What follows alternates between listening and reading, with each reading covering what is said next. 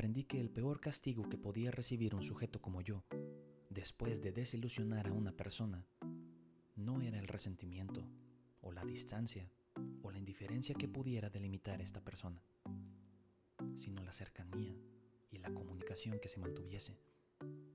Seguir presente en mis días, en mis noches, sacándome de apuros, sonriendo, pero dejando en claro con su mirada que yo jamás podría volver a tener la oportunidad de significar algo importante para ella. Sabemos cómo funciona esto.